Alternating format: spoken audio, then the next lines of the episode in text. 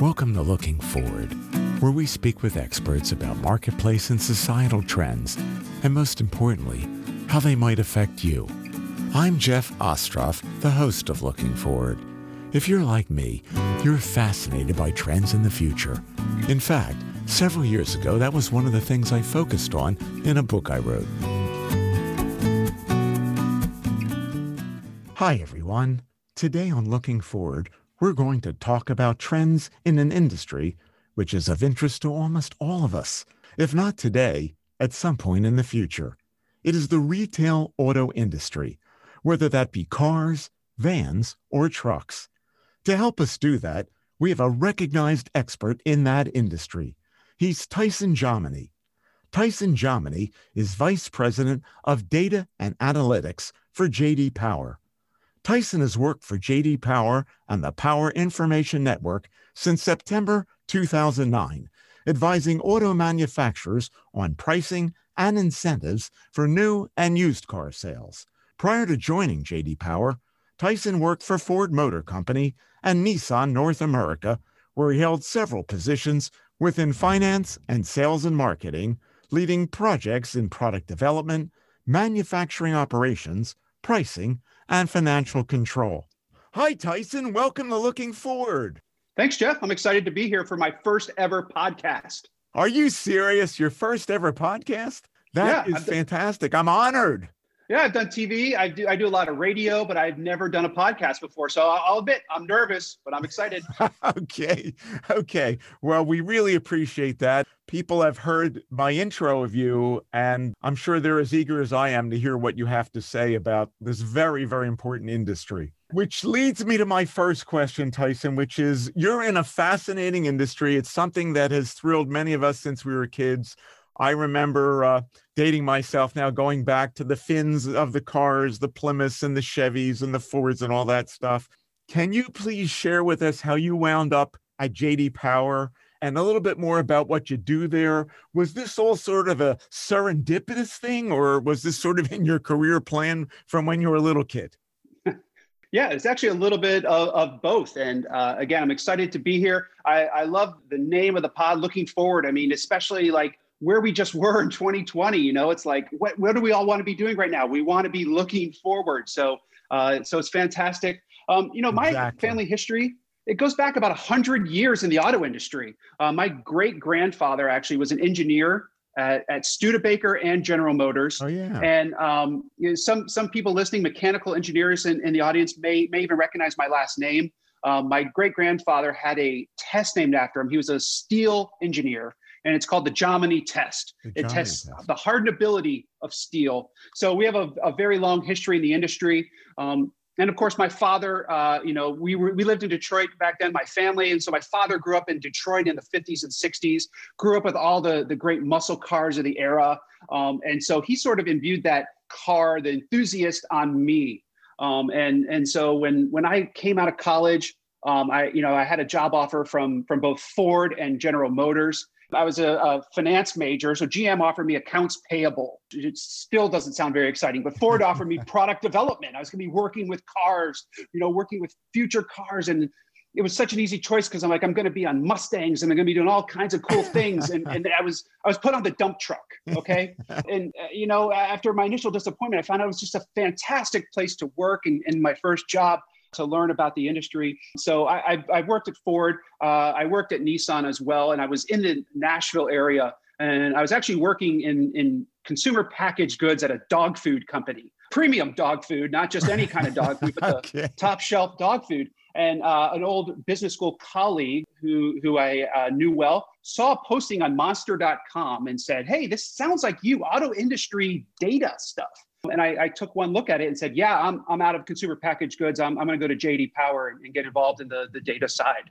So it found me. I wasn't looking, um, and, and, it brought me back to the auto industry, a, a place that I, I, really love. That leads to a, a quick question that demands a quick reply. Is uh, how did you ever get from the auto industry into the dog food business? Why did you leave? Well, it was the it was right at the beginning of the Great Recession, and it was like, well, I, I had to get somewhere, and uh, they they were hiring, and as a matter of fact, Um, you know, people will cut back on a lot of things during economic times, but to skimp on what they're giving their pets, no mm-hmm. chance.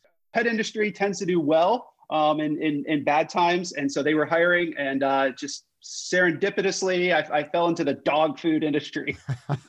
I think that's an interesting veering off the highway. I think. Very good. Thanks for sharing that. Now, this normally would be a challenge for somebody, but not somebody, not only of your expertise, but as we've come to learn here, it's in your family blood. And that is looking forward and thank you for that little plug. I really like the name that we have here too. Looking forward is looking into the future, but we need to look backwards too to sort of set the stage for that.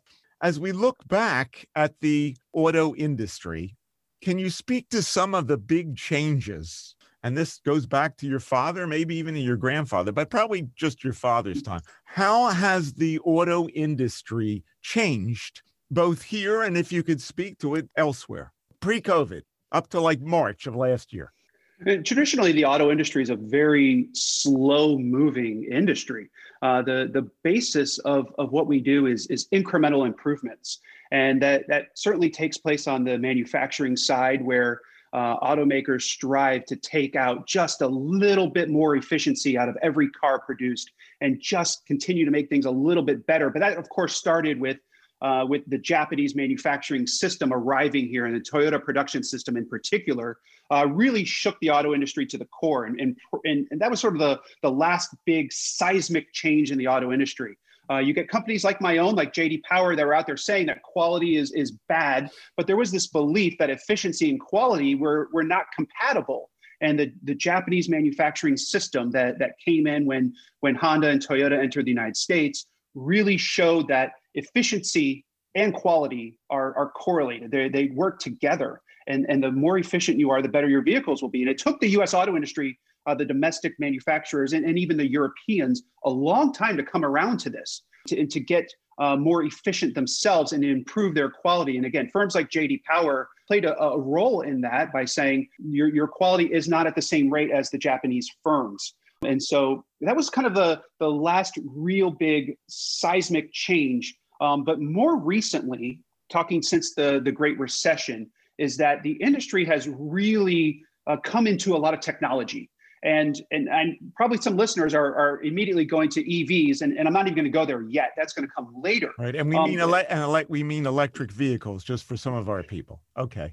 Yes, yes. Okay. Uh, electric vehicles, of course, is is what's really coming, uh, and we'll talk about that in, in a little bit. But for now, um, the auto industry for the last ten years has incorporated what I would call the three three legs of, of technology have, have been on the the powertrain side, the safety side, and, and the infotainment side of cars. Uh, so vehicles have become more or less rolling computers uh, with the amount of, of processing power and the technologies that we brought in. And so what that really started with is you get a lot of safety tech. So things like technology that that keeps you in your lane, you know, keeps you from from going into another lane or automatically brakes uh, when the car in front of you has an emergency brake or tells you when a car is next to you. I mean, we've added a lot of safety tech to cars in the past decade. Um, and not only that, but of course we get the in- infotainment, the the Apple CarPlays, all these screens and things.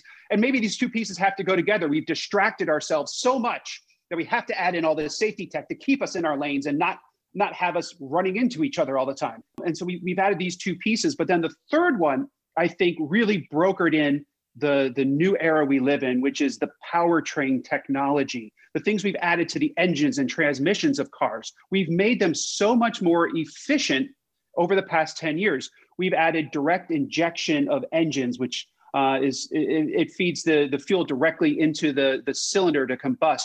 We've added turbocharging and supercharging. We've added transmissions with speeds uh, up to 10 speeds in a transmission. And all of these have produced very big powertrain efficiency gains. Now, as an industry, we should have been able to say, well, great, we've got this, and, and let's really advance the ball. But what happened was SUVs and trucks started to become really efficient. And that really changed the dynamic of the auto industry. No longer did, did, consumers have to buy a compact car if they wanted to get 40 miles per gallon. They could achieve that in an SUV. And so consumers started to gravitate over toward SUVs and trucks because there's really no compromise in an SUV or, or you know, in some cases a truck, but You know, an SUV, uh, it gives you a lot more interior room, it gives you more cargo room. And if you can get close to 40 mpg in a compact SUV, why would you ever get a car? And consumers really caught on to that very quickly. And so for the past 10 years, uh, we've been seeing consumers move toward SUVs and trucks, whereas as we exit 2020, those are 80% of the industry. Wow. That's just a massive number. I mean, you, think you think about that old Dentyne line four out of five dentists recommend Dentyne gum. Well here it is. Four out of five consumers recommend trucks and suvs to their neighbors. It's just a, it's a massive shift here. Um, from just a, uh, in 2012 cars were 50% of the market. Today they're 20 wow. Um, and all this was enabled by these technology improvements that we've made here. And that that to me is one of the big changes. I want to just follow up on that with two things one a comment and one a question the comment is that i recall and you probably know well the name Deming. He was the man who was famous for going to Japan and coming back and saying, You guys got to focus more on quality. And there was so much resistance to that, as you alluded to. And I can remember growing up, there was no question we were going to get a Chevrolet. I mean, that was just the way it was going to be, right? The question is, the changes that you've talked about are very interesting. They tend to be geared toward, no pun intended, geared toward the manufacturing side. What about retail? For example, it used to be you went into a dealership and you bought a car. And I know we're going to get more into this with the post COVID, but even before COVID, all of a sudden, weren't cars being sold differently?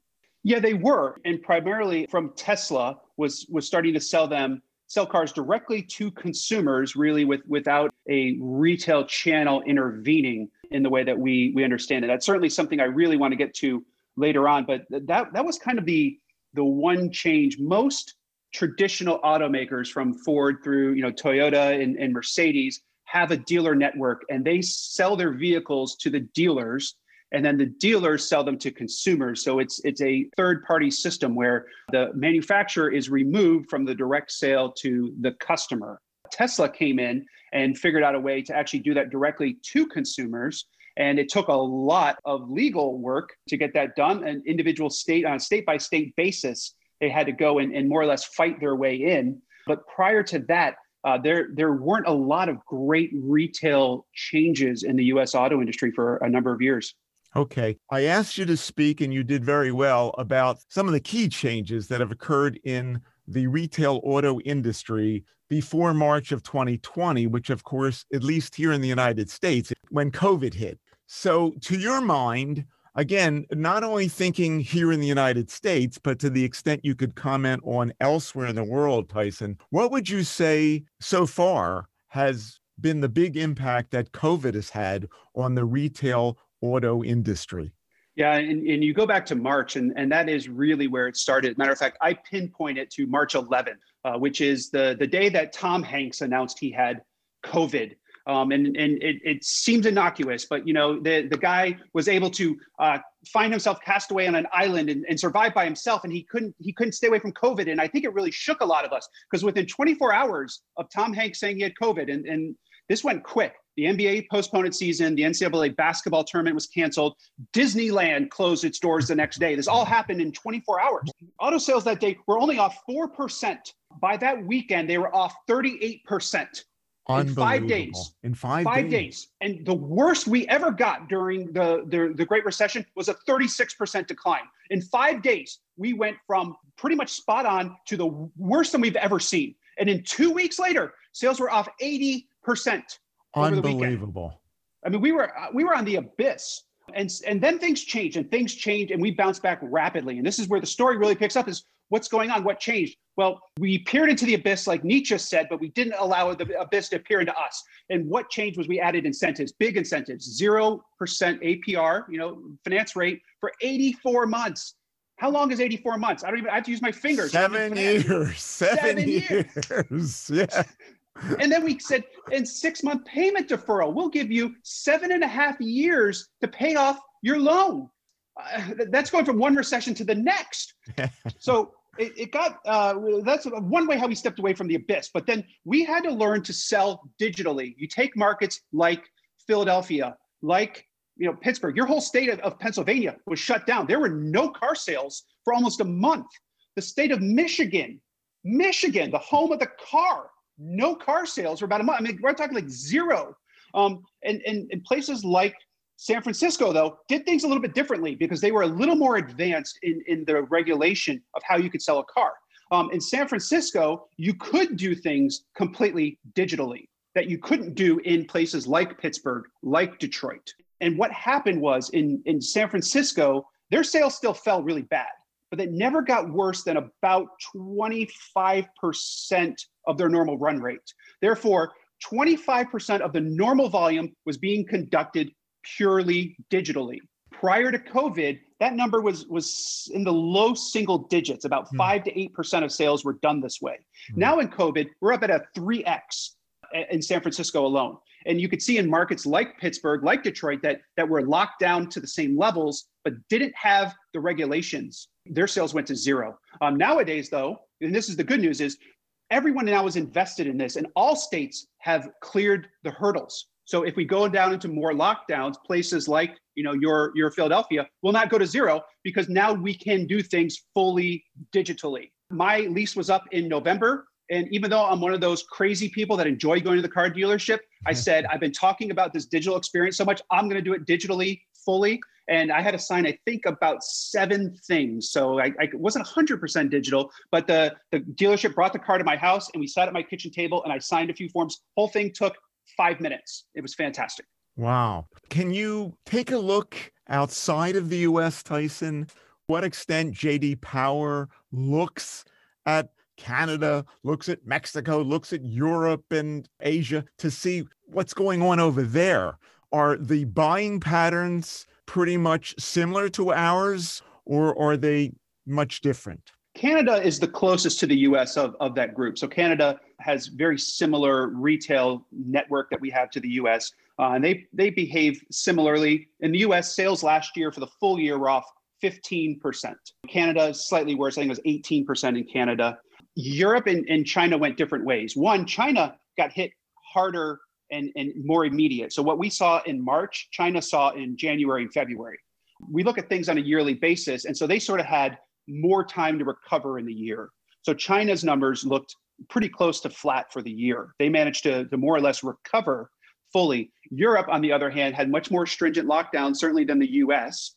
Um, and it, it, went on a little bit longer. We're talking Europe more in the uh, 18 to 20% off range. So not terribly worse, uh, but still worse overall than, than what we saw in the US. So those markets, though, they, they locked down more. So therefore, they had more to recover and they came back a little bit stronger than the US did, even though we had a great end to the year in the US. Okay, excellent. Just to follow up on that, you made an excellent point about how all the states are now equipped, including my own state of Pennsylvania, to handle these online car transactions. Is this similarly what's happening in Europe? You mentioned England where they shut down. Is it happening in Canada, China? Is the online phenomenon in terms of buying cars something that's more global, or is this bigger here than it is elsewhere? I think it's running a little bit bigger here than than elsewhere, just due to the the different nature of, of how vehicles are sold in other countries. You know, in Europe, very little is sold from inventory. Um, most of the vehicle sales in Europe are, are done on, a, on an order basis. So it is a little bit more involved of a, of a transaction process than we have in the US, where most of us are conditioned that we show up at a dealership lot and we we pick the red one or the white one and we go home with a vehicle. In Europe, it takes a lot longer, so there's more interaction with the dealers. A little bit harder to pull it off fully digitally, um, but we're talking about a myriad of, of countries and regulations. So you know, if I, I say one thing about France, it's going to be wrong about Germany, um, and and and likewise. China is similar to the to the U.S. system um, and, and how they they retail vehicles there as well. But we we are probably at the at the more forefront of it. And again, we we have Tesla in our home market, and they're you know advancing advancing the retail environment pretty rapidly. Okay, that's really good information. Let me ask you something else. You and I had a chance to talk a little bit before we actually started the podcast. And you made an excellent point to me, which I really would like you to share with our audience, which is the way that some other countries, I think, other places go about protecting the sales of cars that are manufactured out of their countries. versus the US. And I think it's actually English speaking countries, right? Can you talk a little bit about that? I'd never thought about that before. Yeah, yeah. One of the interesting things about uh, the way the auto industry has developed is, you know, I, I, like to say most cultures like to have two two defining elements: a national beer and a national automobile industry. um, and and so uh, it seems like a lot of the countries in Europe, uh, particular Germany, but elsewhere, you know, uh, protect their industries. Uh, the government is actually part owner in in many of these uh, automobile companies. In in other parts of the world, particular Japan, China, Korea. Germany, uh, but you don't see that as much in the English speaking countries. And I'm not sure what the linkage there is, other than they all speak English. But when you talk about the UK and its industry, um, it, it's it's so much less protected. It's not in the same shape as the rest of Europe, and that pulls over to the, the United States and Canada, where we're not as protective. And then finally, even Australia, which is not protecting its industry. And all these places, the car manufacturing industry seems to be something that the government is just content to let happen to it what happens. Uh, laissez-faire approach to, to that industry. Whereas in Germany and, and Japan, you have governments that are invested in their automakers and have and will seek to protect those industries, even as this future comes toward us with electric vehicles and, and other alternative powertrains. I think that's a great point. It seems as though in the United States, I'm not going to speak for those other English speaking countries, that yes, the government tends to let the auto industry do its own thing. But when the auto industry and particularly manufacturers are on the verge of collapse, I'm thinking Chrysler here, we do as a government step in and, and try to bail them out. Something else I would like you to mention because it relates to the impact of COVID on the way people are functioning in their jobs. And I think of you with JD Power. Before we got on the show, you said you used to travel about 50% of the time. Can you speak briefly to how that's changed because of COVID? Yeah, and I, I, was on the road about 50% of the time, as you mentioned, uh, prior to COVID, uh, working with clients uh, at their, their locations. I, I, haven't been on the road since Valentine's Day 2020. Um, so I, have been home for nearly a year now, and so that that's just you know one anecdotal story. I mean, my the way my life has changed is I'm I'm at home much more. We are seeing that in, in car sales as well. Um, as a matter of fact, we're seeing uh, leasing is is off this year, and the kind of leasing that we are seeing is much shorter. Uh, the 10,000 mile a year lease is now the predominant form of leasing. It used to be 12,000 miles. Now consumers are saying, this looks permanent to me. I don't think I'm going to go back to five days a week in the office again. Uh, even if even if my company goes back, it may be reduced. And people are downgrading the kind of leases they're getting to match this new world. That's fascinating. Something else that I realize now that we may have overlooked can you briefly tell the listeners what you do on a day to day basis? We talked about your journey from pet food to JD Power, but in the dog food conversation, we forgot to talk about what do you do? I was born and now I'm here. And you know what? What have you guys been up to? Um, so I, I'm the the vice president of data and analytics at JD Power. I basically analyze car sales and prices all day long it's a bit like the matrix I, I, watch the numbers fly across the screen and i get really excited about numbers and cells uh, i don't get to drive cars as much as i want but I, I, get to talk about cars all day long and why they sell and where and to who i'm glad that you explained that one thing that i didn't ask you we haven't talked about used cars. There have evolved new ways of buying used cars and, and even new terminology. They're not used cars, they're pre owned or whatever. Talk about that, please. That's right. Uh, used is such a harsh term. We like to say pre-owned now. This year is is radically different um, because of what we saw with with these zero percent offers. And we really stoked demand very strong in, in 2020 and in our recovery from the COVID period. It went so fast and, and, and sales picked up. Our plants couldn't keep up with what we're doing. As a matter of fact, we have been down about a million units in inventory from where we were a year ago levels. Wow. We've been running at that rate inventory is very tight. So then follow the, the thread through. Dealers need cars to sell. There's no new cars. So they went out and bought up all the used cars they could get their hands on.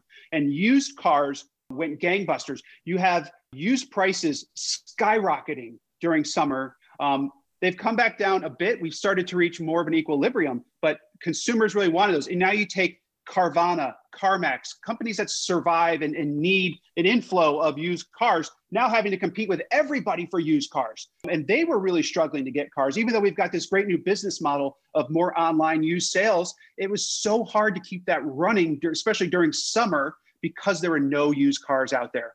I was going to mention CarSense, which is one in my area, but I never thought about them now having to compete against the regular dealerships. That's very interesting.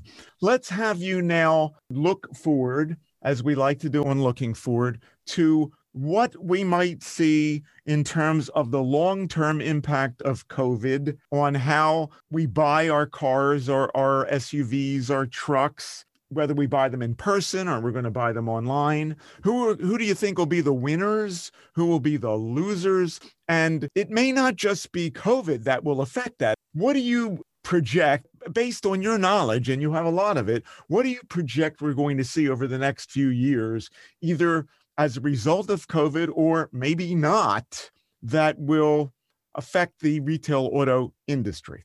And I think this is the part that your listeners really want to get to. Enough, enough of this all other stuff. Let's get on to the future. You know, and let's let's start talking Tesla uh, and, and electric vehicles. I mean, isn't that, that that's what we really want to talk about? It's a fascinating, multi-dimensional, difficult question to answer. EVs, electric vehicles, have always been the, the vehicle of the future, and it's always been just over the horizon. And it feels like right now, based on Twitter, based on uh, Tesla's stock price, and, and, and what some of these Chinese uh, electric car companies are, are doing in the stock market, that the future is here and it's already changed overnight. And if, if you were sleeping in 2020, you missed it, and everyone's buying electric cars now. It still is close. It's, it's not quite here. Maybe it's 21 uh, that we really see the change. What we saw in, in 2020 was that EVs, electric vehicle share of industry, was was about two percent. And you know, EVs, and we we missed this anniversary. I missed it. Everyone missed it. A few weeks ago, the first you know traditional EV went on sale 10 years ago in this country. The mm. Nissan Leaf just turned 10 about two weeks ago. We all missed the the birthday party, and so we've had a decade now of EV sales in this country. And they, there's a lot of tailwinds for EVs. You get, of course, the federal tax credit was there state tax and local tax credits. You get preferred parking, free parking, free charging. Everyone's favorite perk too, free carpool lane access if you're, you know, a single rider. Wow. We had a lot of perks for EVs, and it's taken 10 years, including the most anticipated vehicle of my lifetime, Model 3. I mean, hands down, no vehicle anyone has looked forward to as much as that. You add up all these facts, and EVs are at 2% of the market and yet we all feel like they're going to go to something pretty high. You know, uh, Lauren McDonald said 100% by 2050, 30 years to make up 98% share. I, I believe we'll get there. I, I, I don't doubt that, but it feels like there still is a disconnect between what consumers are looking for and what the market values and what the stock prices reflect and, and the way it feels like we're going. And so you take vehicles like plug-in hybrids uh, which I think would be a great solution for Americans. They, they combine the best of both worlds. You get a, a battery, so you can go 25, 30 miles on, a, on an EV charge from your battery, and then you have a gas engine that can help get you, you know, to Vegas for the weekend. Americans are just confused by this technology, and I, I think it would be so perfect for our lifestyles, but it takes a lot of education. Um, and, and on the EV side, JD Power just put out a study about uh, electric vehicles. And our conclusion in there, from what we heard from owners, is that the charging network needs to expand rapidly and able to get us there. So that's the number one holdup for EV sales. But I think we need a lot of education, and that is so hard to convince Americans to do the right thing here. Just wearing a mask seems like a pretty sensible, scientific backed way to combat the coronavirus, and we politicize that how much more so uh, might we politicize the transition to electric vehicles? So I, I think they're going to be the future. I think we've got a, a great uh, runway there, and there's a lot of new things and exciting things that are coming. But there, there's still some education and some infrastructure challenges that are not trivial in any way. Well, let me ask you about two other things that I think could be affected by COVID or maybe not. At least one of these may affect the way cars are sold. One would be will cars continue to be bought more online? That's a big trend. And I'd like you to address that. And then the other one is we're hearing now the new administration seems to be talking about an emphasis on buying American and actually putting some policies into effect that might trigger more of that? Those are two potentially big things. Can you comment on those as well as we look forward over the next few years? Yeah, so first on the, the digital retailing side, uh, I said during the peak of coronavirus, about 25 to 30% of consumers in, in some markets were doing it that way. We now have the, the, the process there. Dealers know how to do it. I think it's going to be a big story, a big development. Consumers are going to really like the experience. But so far, almost no one has, has really experienced it. You had to have been in market in 2020 to have done it really um, and and the average consumer owns their car for six years so we are maybe you know not even one sixth of the way through the car buying population and experiencing something digitally i think it's going to continue to to gain steam and and consumers that that have bought this way from from tesla or carmax or or others that have a more direct to consumer buying approach will generally appreciate it. It's, it's not stressful. Um, again, you can do it on your kitchen table, you can do it from your couch, and it makes car buying so much easier, provided that consumers can get past the ability to kick the tires and, and take a vehicle for a drive. Um, you know, there still are some challenges that, that need to be addressed with that business model, but I think that will gain traction. And how about in terms of the Buy American? Is that that would be more, I think, having an impact on the manufacturing side? I know we've been trying to focus more on retail. Is there anything you'd want to say about that? Yeah, so I certainly think the the new administration this week mentioning a more Buy American approach will benefit the industry, in particular the transition to uh, alternative fuel vehicles, the electric vehicles, the plugins through this process. It'll force, in, in some cases, consumers produce or manufacturers producing elsewhere to bring things to the US. I do have hopes for the new administration in terms of the regulation around plug-in vehicles. Again, as mentioned, after 10 years, they've gotten to about 2%. Chelsea Sexton has this amazing quote about electric vehicles. I, I love it. And she says that the dirtiest your electric vehicle will ever be is the day you buy it because there's an expectation that the electri- electrical grid will get cleaner over time. But the cleanest your, your internal combustion engine will ever be is the day you buy it, and it only gets worse as its emissions degrade. So I think most people would agree with that kind of sentiment that we should be looking toward this type of world and we would want to have that kind of vehicle. We haven't had a coherent national strategy to get us there. And it feels like the new administration will at least start pointing the US toward that. We see that in Europe. As a matter of fact, in Europe right now, uh, sales of plugins are getting up to about 10% wow. of the market. Um, and, and now Europe is, is trying to claim they're number one. They're beating China, who was the previous uh, record holder. Europe is now very quickly getting there, and they're doing it with regulation. Again, I think we, we can agree that it's a good thing to have uh, more efficient vehicles that don't pollute like internal combustion engines do. Uh, and if we agree that that's a, a good thing and consumers don't want to get there, our only other lever really is policy to get us there. You had mentioned Loren McDonald. He was a great guest on my podcast back in the summertime. He, of course, is an expert on electric vehicles. One thing that I want to ask you about that relates to my conversation with Loren, but you haven't mentioned, and I think it's telling that you haven't mentioned this, is there was all this talk about self driving vehicles. Where is that now? Yeah, um, we expect those to be commercially available toward the end of this decade there's a lot of, of work being done in the space. It felt like it was going to be here by now. I know there are some predictions we'd have a million self driving cars on the road by last year uh, that were made several years ago. But we've all had sort of that, that moment we realized there was a little too much optimism in the space. But we do expect it to come later in the decade. Um, and, and it's very expensive technology. So much like electric vehicles, we would expect it to start at the high end of the market and slowly work its way down from there. Okay, but you see that as still something that will come to pass. Uh, I do, and you know, I'm, I'm a firm believer in autonomous vehicles for most other people. Um, I've seen the way some other people drive, and hey, you know, let's let's get other people in uh, autonomous cars. But uh, you know, all, all seriousness, um, you know, it, I, I do see it as something that that will work in urban environments, places where the taxi industry, the Uber industry is very strong today. I could see these kind of vehicles replacing uh, that industry. Where I am in Nashville, Tennessee, and I drive sometimes into the country and, and down into southern Tennessee, it feels a long way away from uh, autonomy and self-driving vehicles making its way down to, to my world. But certainly in places like Philadelphia, New York, Chicago, San Francisco, I could see these being a, a reality here in, in the next five to eight years. The second half of this decade, we probably would see that. Okay, thanks. Before we get to letting our listeners know about how they can get in touch with you, Tyson, let's talk about opportunities. And what I mean by this is many people have lost their jobs because of COVID, and some of them are in the auto industry. Many are still looking to find another job. Other people are saying, I want to start a new career. You have young people who are students, which you and I once were, trying to figure out, well, what do I do with my life? What should I major in? And then you have people like myself. I'm a second careerist at this point. Hey, is there any opportunity for me?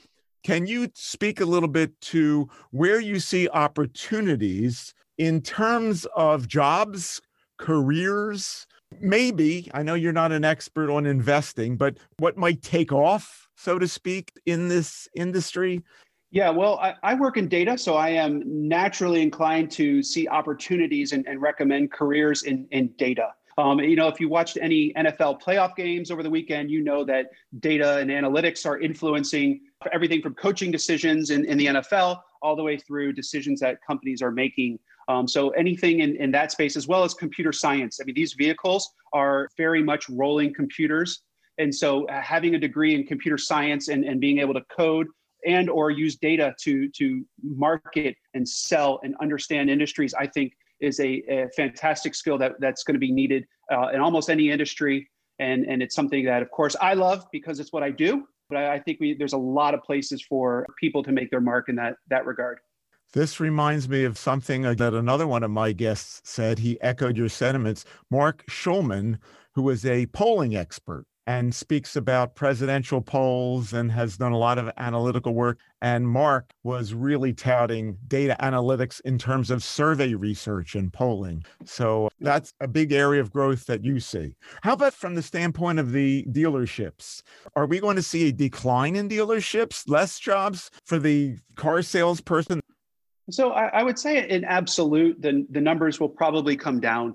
But uh, I would say overall, the franchise model, the dealership model will be with us. As a matter of fact, I would even argue that the quicker the industry transitions to this alternative future, the better it's going to be for uh, the existing automakers like your, your Fords and Chevys and Toyotas, because the, the auto industry is you know in excess of 50 million new sales a year globally. And the, the wow. number of new automakers that are out there do not have the capacity to meet that level of demand. So if the industry transitions very quickly, and again, as I mentioned, the auto industry is very slow to change, but the quicker it transitions, the more likely it is that the existing players are going to be able to hang on to what they have, um, which will mean that these jobs, you know, should be protected by the success of the automakers that support them. So I would say, but the kind of way we sell in the future is going to change. It's going to take a very digitally savvy individual to meet consumers online and be able to sell to them digitally. So the kind of buying is potentially going to change, and, and therefore the kind of person who would excel at a dealership sales job will change as a result. Okay, very, very helpful. Tyson, this has been great. I really appreciate your sharing all this information with us. The only thing really left to do, which in some respects is the most important thing, is for you to let our listeners know how can they find out more about you, what you're up to lately, and, and how they can reach you.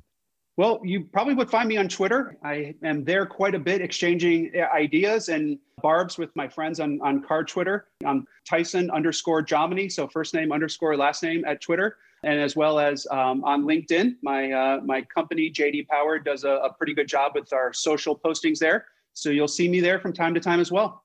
That is excellent. Again, I want to thank you very very much for all this information. I hope that you continue to do very well in your career. You've had a, a, great career, and the leap from dog food to this, I think, is just wonderful. Although I'm sure there are a lot of dogs aren't so happy about it, but the rest of us, I think, are very happy. So thank you very much, Tyson. Thank you, Jeff. Right, bye bye. Thanks for listening to this episode of Looking Forward. I hope you've enjoyed it and learned something. I also hope that you'll tell others about our show. If you have any comments or ideas for future episodes, please contact me at my website, jeff-ostroff.com. That's J E F F dash Ostroff, O S T R O F F this is Jeff Ostroff inviting you to join us again next time on Looking Forward.